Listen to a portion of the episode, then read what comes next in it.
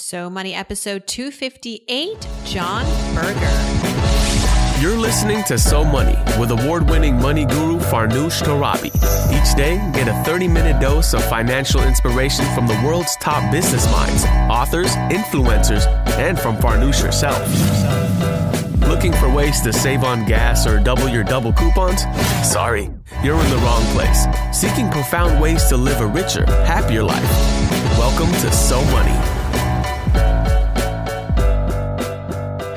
Everyone. Welcome to another episode of So Money. Great to have you here. I'm your host, Farnoosh Torabi. Now, today's guest is someone for whom I had the privilege of working when I was first in New York City, working as a junior reporter at Money Magazine. And there, my guest, Jon Birger, was a senior writer. And so it is with great pleasure that I introduce him today on the show. Jon is the recent author now of the newly published book, Date-onomics how dating became a lopsided numbers game. He explains the shortage of college educated men for every heterosexual woman out there, what he calls the man deficit. And it's not that he's just not into you. Well, there's just not enough of him, he explains.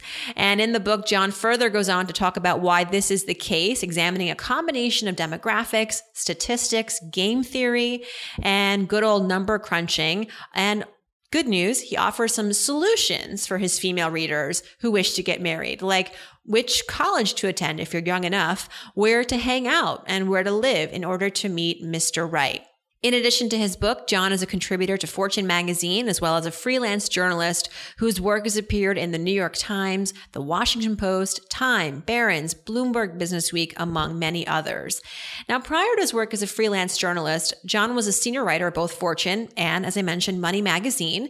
You may also recognize his name because he's had numerous radio and TV appearances for this book, ranging from MSNBC to CNN to NPR, Good Morning America, and most notably, Notably, in 2013, the Silicon Valley trade group Always On Network named Jon a power players in technology business media. So he is a hard hitting journalist on top of an author of a wildly popular book. Several takeaways from our interview with Jon. One, the economic landscape behind the dating world today and solutions for women who feel they just can't find Mr. Right.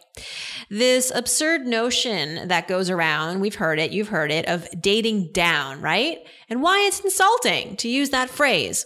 And the power of the ultimatum, like why women who wish to be married should really try this at home, Jon says. And so without further ado, here is Jon Birger. Jon Birger, welcome to So Money. Such a pleasure to connect with you after all these years. I know, it's been forever.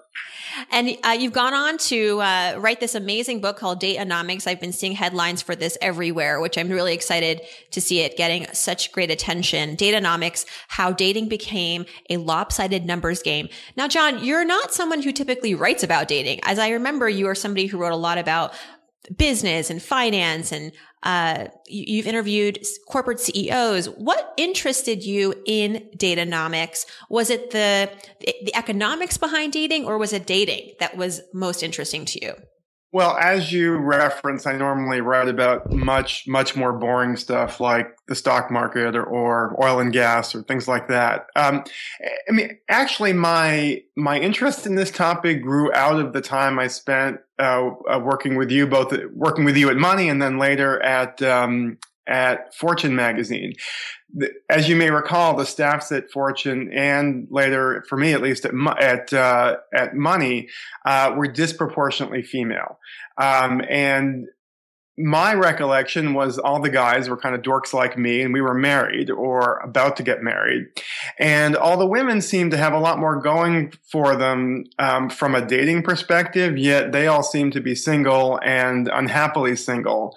And i, I guess it, it, was a curiosity for me um, at the time. And then my wife and i when we were younger we used to try to play matchmaker with some of our single friends. But i think after we hit 30 i we just didn't know any more single men anymore, but we knew all these incredible single women. And I, I, I think I'd always wondered what was going on. And so it's not that he's just not that into you. It's that there's not enough of him. Talk about this lopsidedness in the, in the market and how that's impacting the dating scene, particularly for women. So it basically goes back to college education. So the last year in the United States that more men than women graduated from college was 1982. And basically every year since, um, women have been outpacing men in terms of college graduation by a bigger and bigger margin. So last year, about 35% more women than men graduated from college, which is essentially four women for every three men.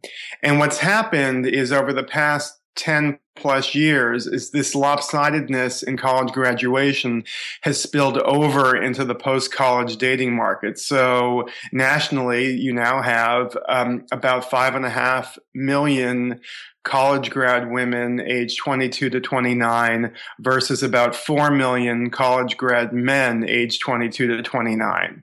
Um, and obviously none of this would matter if we were all a bit more open-minded about who we who we were seeking to date and marry. But over the past 50 years, Americans have become less and less likely to date and marry across educational lines.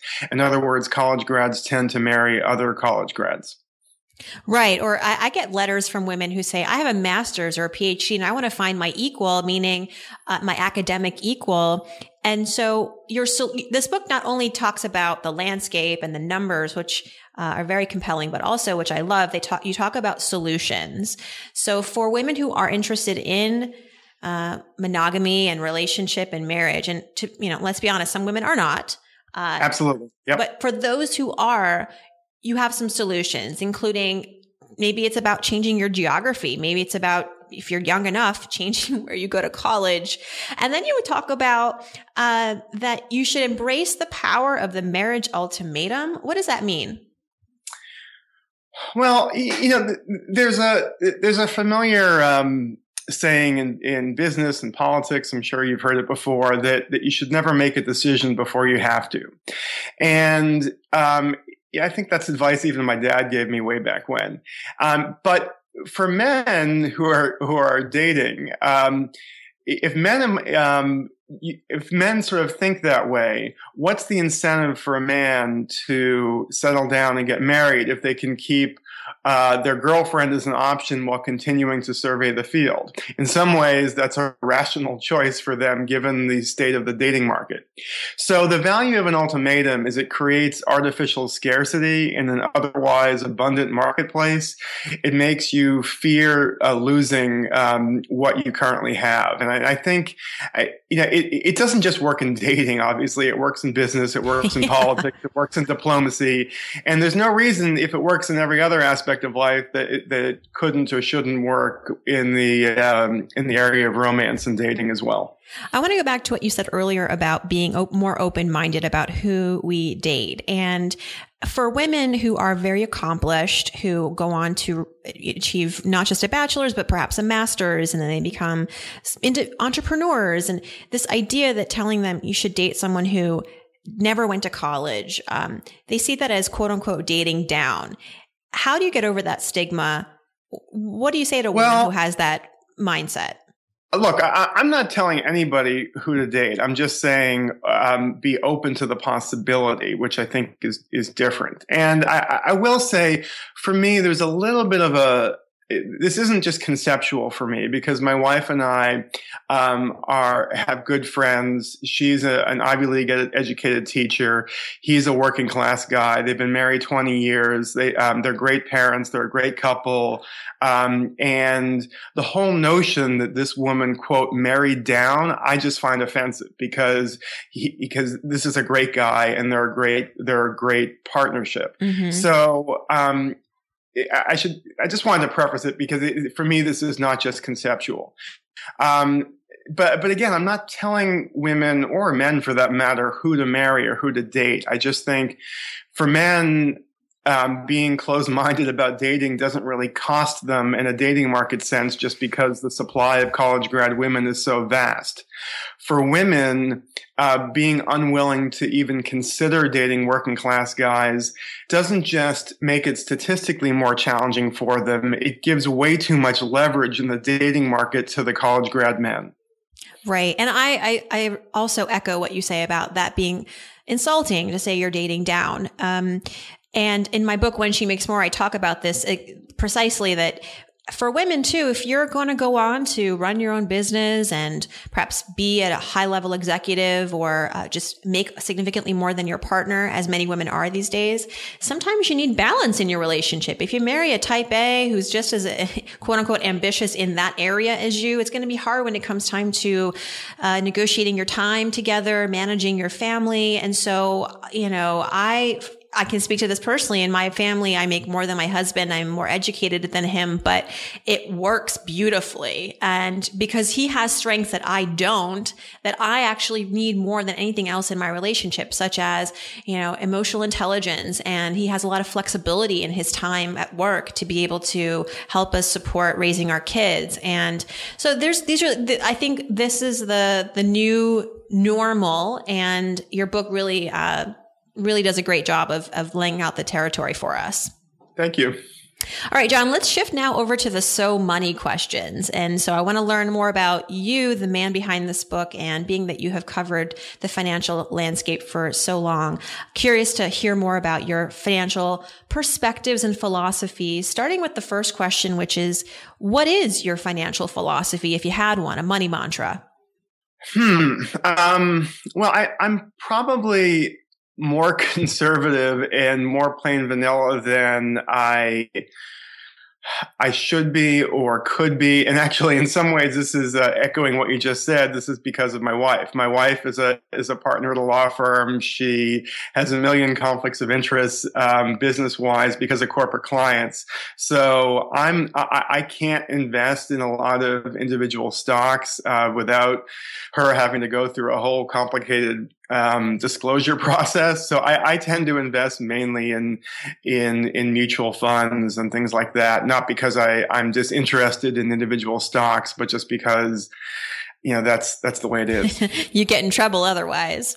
Right. I'm trying. Yeah, I'm trying not to get in trouble either with my wife or her firm. So. But you know, I often hear on this show that boring is best because you can't actually beat the market as some people think foolishly. And if you do, it's luck, it's dumb luck. So maybe that's a good thing.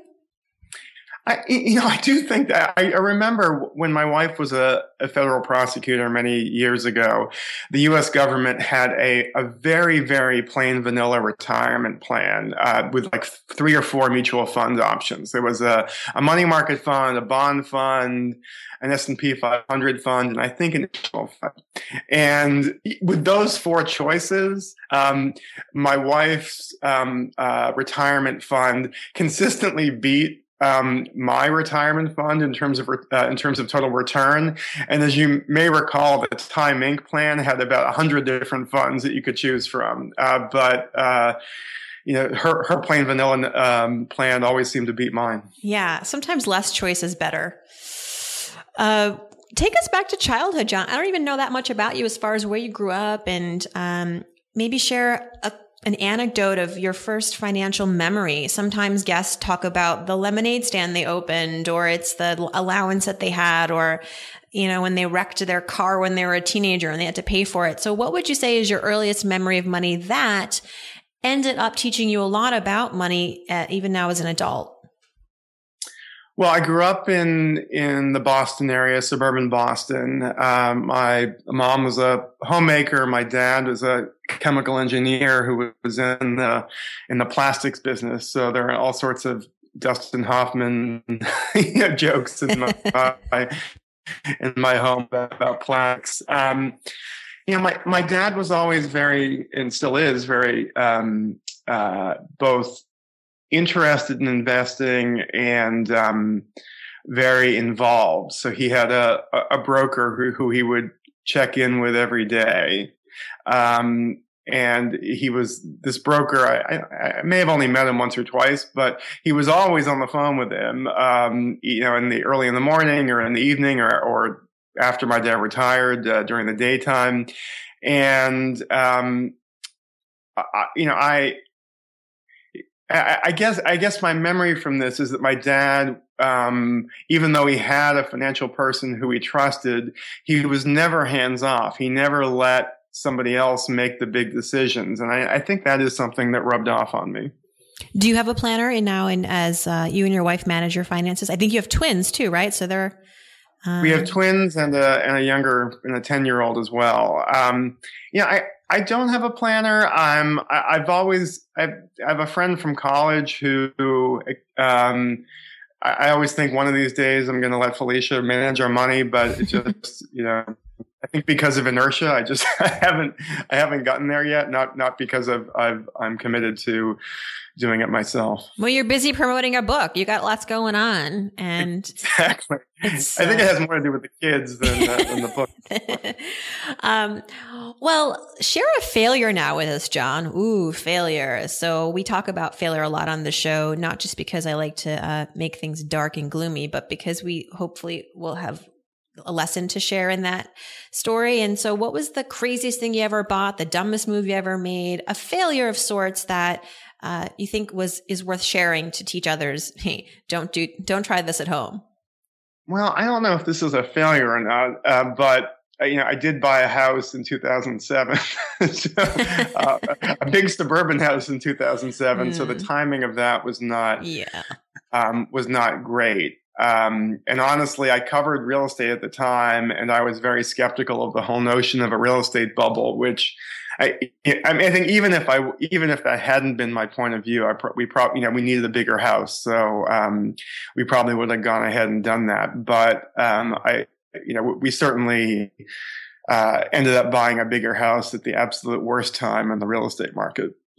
And you still live in this home, so perhaps the we, market has recovered enough. Yeah, you have equity yes, now. we, yeah, we still live in the home, but um, let's just say I was keenly aware of the decline in our mm-hmm. house's value in the, in the, few years that, that followed. Oh man! Well, you know, fortunately, you weren't too in over your head. You could still make the payment, and uh, you lived to tell the story.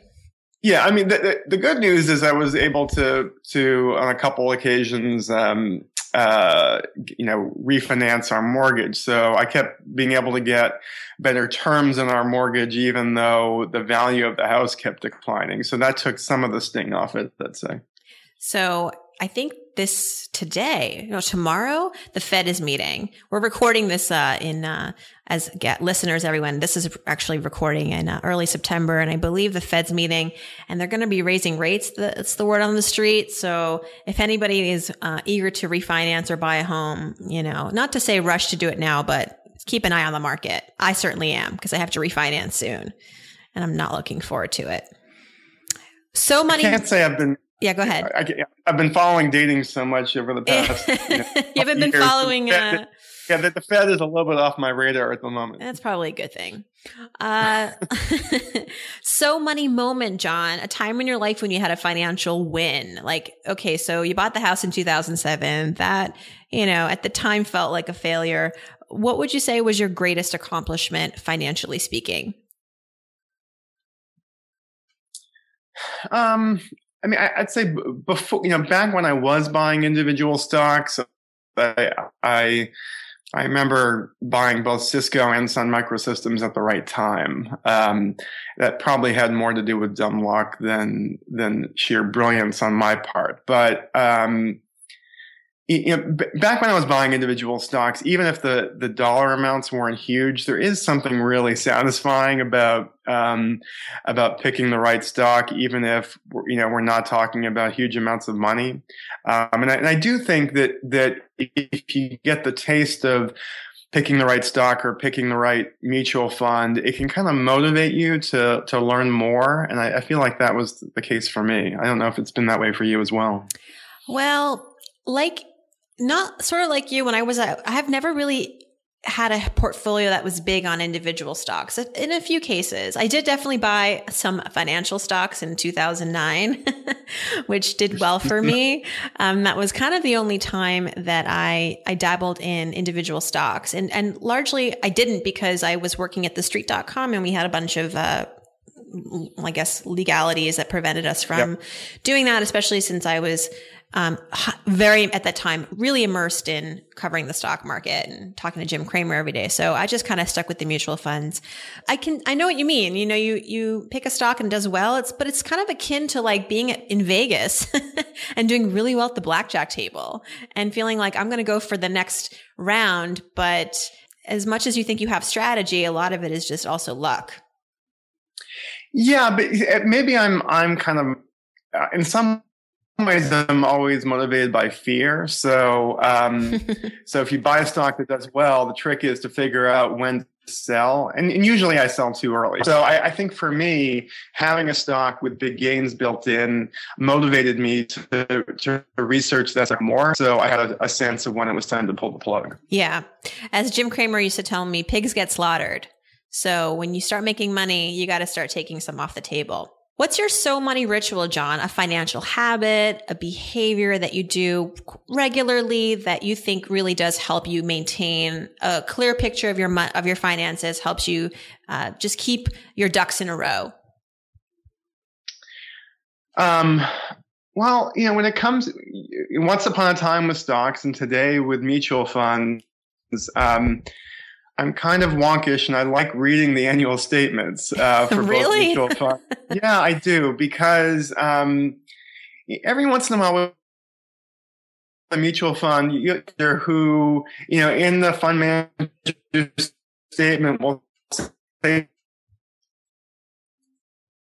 and you know, that um, uh, they own because normally if you go on Yahoo Finance or one of these other sites, you only see the top 25 or top 10 holdings. I'm always curious what the smaller new holdings are uh, because obviously those are their are kind of their newer ideas, or it seems like frequently they're their newer ideas. So I, I'm I'm curious about the smaller holdings, and every once in a while, you won't just have an obscure smaller holding, but you'll find some guy who is actually shorting stocks at kind of the, the, at the at the low end of their portfolio. And to me those those kinds of oddball investment moves mm-hmm. intrigue me. Well just a sidebar here for a moment jon. As a journalist what piques your curiosity? What makes you go hmm i want to explore this and and can you give an, an example of when that curiosity led to a big story that was even bigger than you thought can I talk about the book in in this? Uh, yeah, uh, in this for context? sure. Because Absolutely. to me, yeah, I mean, so so with Date-onomics, I, I there was this big question that um, I'm interested in in big questions that seem like everybody should be thinking about or, or, or should know the answer to, but but nobody you know either people don't understand or don't um, don't answer correctly. So when it came to dating, I just knew all these women who just assumed it was their fault or figured maybe the problem is New York City itself, um, as opposed to something, something more demographic in nature. Um, so I, in terms of this book, I, I just knew so many, so many women who, um, believed they were going about it wrong and were buying all these dating books that basically told them, well, if you follow these 20 simple rules or not so simple rules, you'll meet Mr. Right. Um, but it, it didn't, the, the, advice books and the strategies that mom, you know, offered some of these women about how to meet your guy, uh, it never seemed to work. And I was just curious whether this wasn't a strategic problem, whether there was something more, more scientific, more demographic going on. And there certainly was. Do you consider yourself now a dating yeah. expert?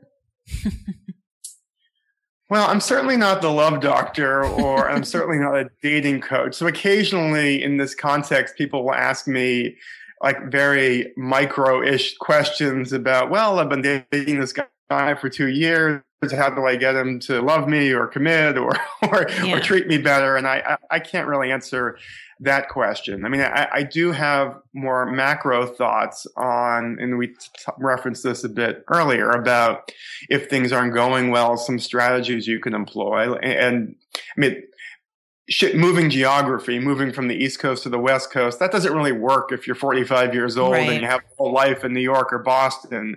But if you're a college, if you're about to graduate from college, or if you're just starting out and you have more flexibility, um, certainly for women, cities like San Jose, California, or Seattle or Denver, um, the numbers are more favorable in places like that. It's true. I've lived in New York for now over 10 years and I I, I meet more couples, happy couples that met uh, outside the city or one was living here and the other was they were maybe had a long distance relationship for a while. So it's it is tough to meet i think your soulmate in new york city. Not to mention because forget the you know the the, the lopsidedness of the the, the, the gender but it's really also, I think people are so focused on work, work, work here, generally speaking, that, uh, they don't really allow themselves the time to dedicate to dating in a really um, in a serious way, you know. And I don't I don't think Tinder is serious. You know, if you're on Tinder, that's not really the I I, I don't know. I'm not. I, maybe I'm just old no, old, I, I, old Farnoosh, you know, talking down from her married stoop, but yeah, I absolutely agree with you about Tinder. Although I will say this notion that Vanity Fair put out there that the hookup culture didn't exist before Tinder arrived three years ago, mm-hmm. uh, to me that's kind of nonsensical. Yeah, like- um, but but one, one, one sort of little like curiosity that did emerge from the numbers that that your listener might be interested in is that that um, the suburbs actually tend to have better ratios of single men to single women from a woman's perspective than than city centers do, um, which you never would expect because you'd think all the all the guys in the suburbs would be married, but in fact the dating numbers are better, hmm. better for women in, in, the suburbs than they are in the cities. That's counterintuitive because you think that's totally where everybody counter- goes when you get married, no, right? It's totally counterintuitive intuitive. But I think what's happening, and this may this may sound plausible to, uh, is that, that men are actually more willing to commute for work, and men are more into having you know into owning property and owning open space for whatever reason. Um, and I think this is why you know you, see men who, men being more likely to to live alone or live a single life in the suburbs than than women. Wow. Wow, wow, wow. This is a lot to take in, but I think uh, just really a great time for this book. Let's do some so money fill in the blanks, Jon. This is the part of the interview where I start a sentence and you finish it. We really get to get into your inner thinking. Uh-oh. Yeah. So brace yourself. If I won the lottery tomorrow, let's say a hundred million dollars, I would buy a beach house in Watch Hill, Rhode Island. Very specific. Well, I, we just we just got we were we were on vacation there, um, uh, and I loved it. And so Taylor Swift has a big house on a hill just overlooking the beach, and I want to live right next oh, to her. well, now we're getting to the truth. Okay, well, you should see our house; it's amazing. the one thing that I spend on that makes my life easier or better is um Starbucks coffee. How about that? yeah, I, I got some Starbucks this morning, and it did make my life a lot more alert. I should my my biggest guilty pleasure that I spend a lot of money on is spinning. I knew um, you were going to say that. Yeah, I'm. You know, I've I'm kind of a I've become like a midlife fitness convert, and um, I spend an enormous amount of money at places like Flywheel or, or my gym Equinox. So I, I you know, it's there are worse things you can do with your money than that, but I, I probably do spend too mm-hmm. much money on it. So Soul Cycle is about to go public. Uh, do you think that this is just a hype? I mean, you're going to be a little well, biased, but as from like a financial journalist standpoint, what do you think about these boutique gyms that are charging you like 35, 40 bucks per class? Uh, is it, does it have a longevity? Well, it's interesting. You know, I, I have taken a couple soul cycle classes. They're just in terms of the the way they're choreographed. They, are just not for me. They, you know, I think some people love them, some people don't. I I just happen not to like them. However, um, the, the, the giant financial nerd that I am, I did actually read the the soul cycle one, and their finances are incredible. Yeah. This is not some kind of a, this is not one of these startups that hopes to maybe someday make money. Their, their profit margins are fantastic right now. Um, now, I, I don't know for sure whether that's going to keep up, but the business model certainly looks really scalable because every every it, it, looks like every one of their their studios is minting money mm-hmm. and they have very little debt um, and the sales of SoulCycle merchandise seem to be increasing so um, I mean, just as a business right now, it's a really good business. Um, right. And but frequently when you're buying startups, you're not so much, you're not really buying the current business. You're buying the hope and the promise of something to come. But right now, this is already a really good business. Yeah. I believe the profit margin is something like 30%. It's incredible. Which yeah. is unheard of. All right, thanks for that little uh that little mini sidebar on uh, SoulCycle. Very interesting, I have to say. I'm also kind of nerdy in that space too. One thing I wish I had known about money growing up is I guess I wish I had known how much uh, the value of new cars depreciate because oh, I, I, am at a point now where I will never buy a new car again. I'm only going to lease. Um, but when I was younger, I, I believed you know buying was the better way to go. Um, but now I'm I've learned my lesson. Um, and, and, actually, I had. Have you ever um, done anything on your podcast or your website about about Carfax? Do you know that that service? Oh, I, that, well, uh, um, I haven't, but I know the commercials really well. Uh, show All me right. your Carfax. Yeah. Okay. So um, we had a minivan that we had owned for a, a, long time that we recently sold. And um, we'd only been in one accident and, and uh, a, uh, somebody while we were waiting to pick up our kid clipped our side view mirror. And, you know, the insurance take care of, took care of it and fixed the side view mirror. Um, but when it came time to selling the minivan, because the Carfax report showed that we had been in an accident, in other words, because this mirror thing had happened, the resale value of the car was about $1,500 lower just because Carfax showed us showed the car in an accident. And and this kind of reinforced to me that you're better off leasing because mm. there were just so many things rational and irrational that can reduce yeah, the resale that's so value irrational because you got it fixed. You got it fixed and i got it fixed right. Oh my gosh. Yeah yeah. Well i just took my car into the service center today because i accidentally hit a steel dump dumpster in my in Williamsburg as I was trying to parallel park. I've never been in an like any kind of somewhat collision, nothing. I've never had to use my auto insurance. Took it into Toyota today and I'm waiting for my estimate, so wish me luck. Do you lease or own? I own, but you know, yeah, oh, well. again, like I feel like uh, being someone that has covered personal finance for so long, leasing has always been this thing that you only stupid people do. Like, oh, you just want that fancy car every three years. It's just basically you, it's a perpetual car payment. You want to buy a good car and drive it into the ground. And so you're not really in that camp anymore. Yeah, I, I, just don't think cars hold their value that well. Um, now, maybe that's something wrong with the the resale market um, because I, you know, I've I've sold cars that were in really good condition and I loved, um, and I thought were should have been worth more than they were, but mm. for whatever reason you know, the market is what the market is, and the resale value for a used car is just not that good. So I, I'm at a point now where unless something changes, I'm only going to lease going forward. When I donate money, I like to give to blank because. Hmm.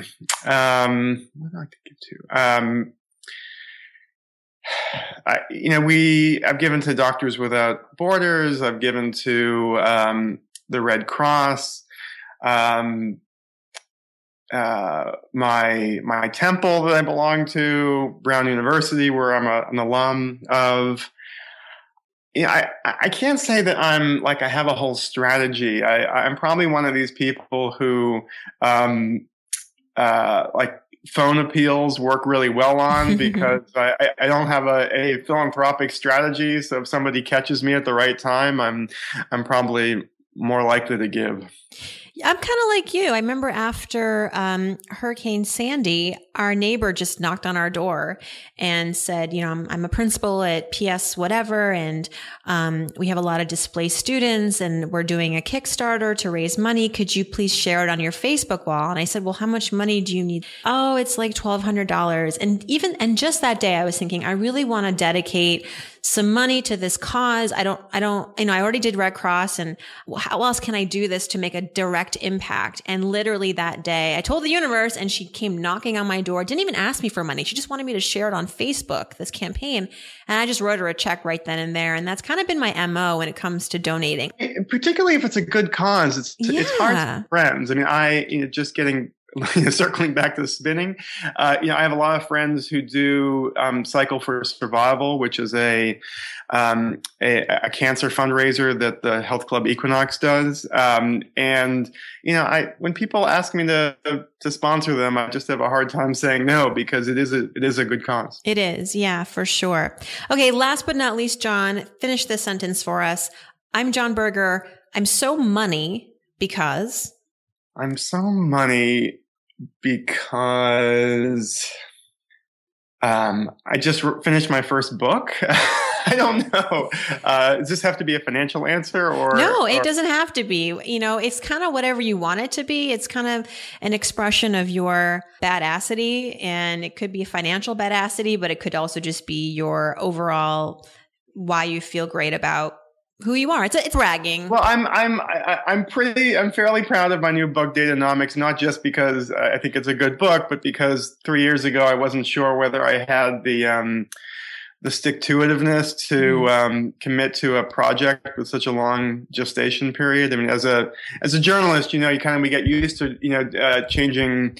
You, know, you do something new every week, or as a daily journalist every day. And I just wasn't sure if I had the um, the willpower to stick with one topic, one project for two three years. So I'm at least I proved something to myself there. Absolutely. Everyone, check out Date-onomics, dateonomics.com. Jon Birger, thanks so much. It was really nice to connect voice to voice after all these years. Thank you, Farnoosh.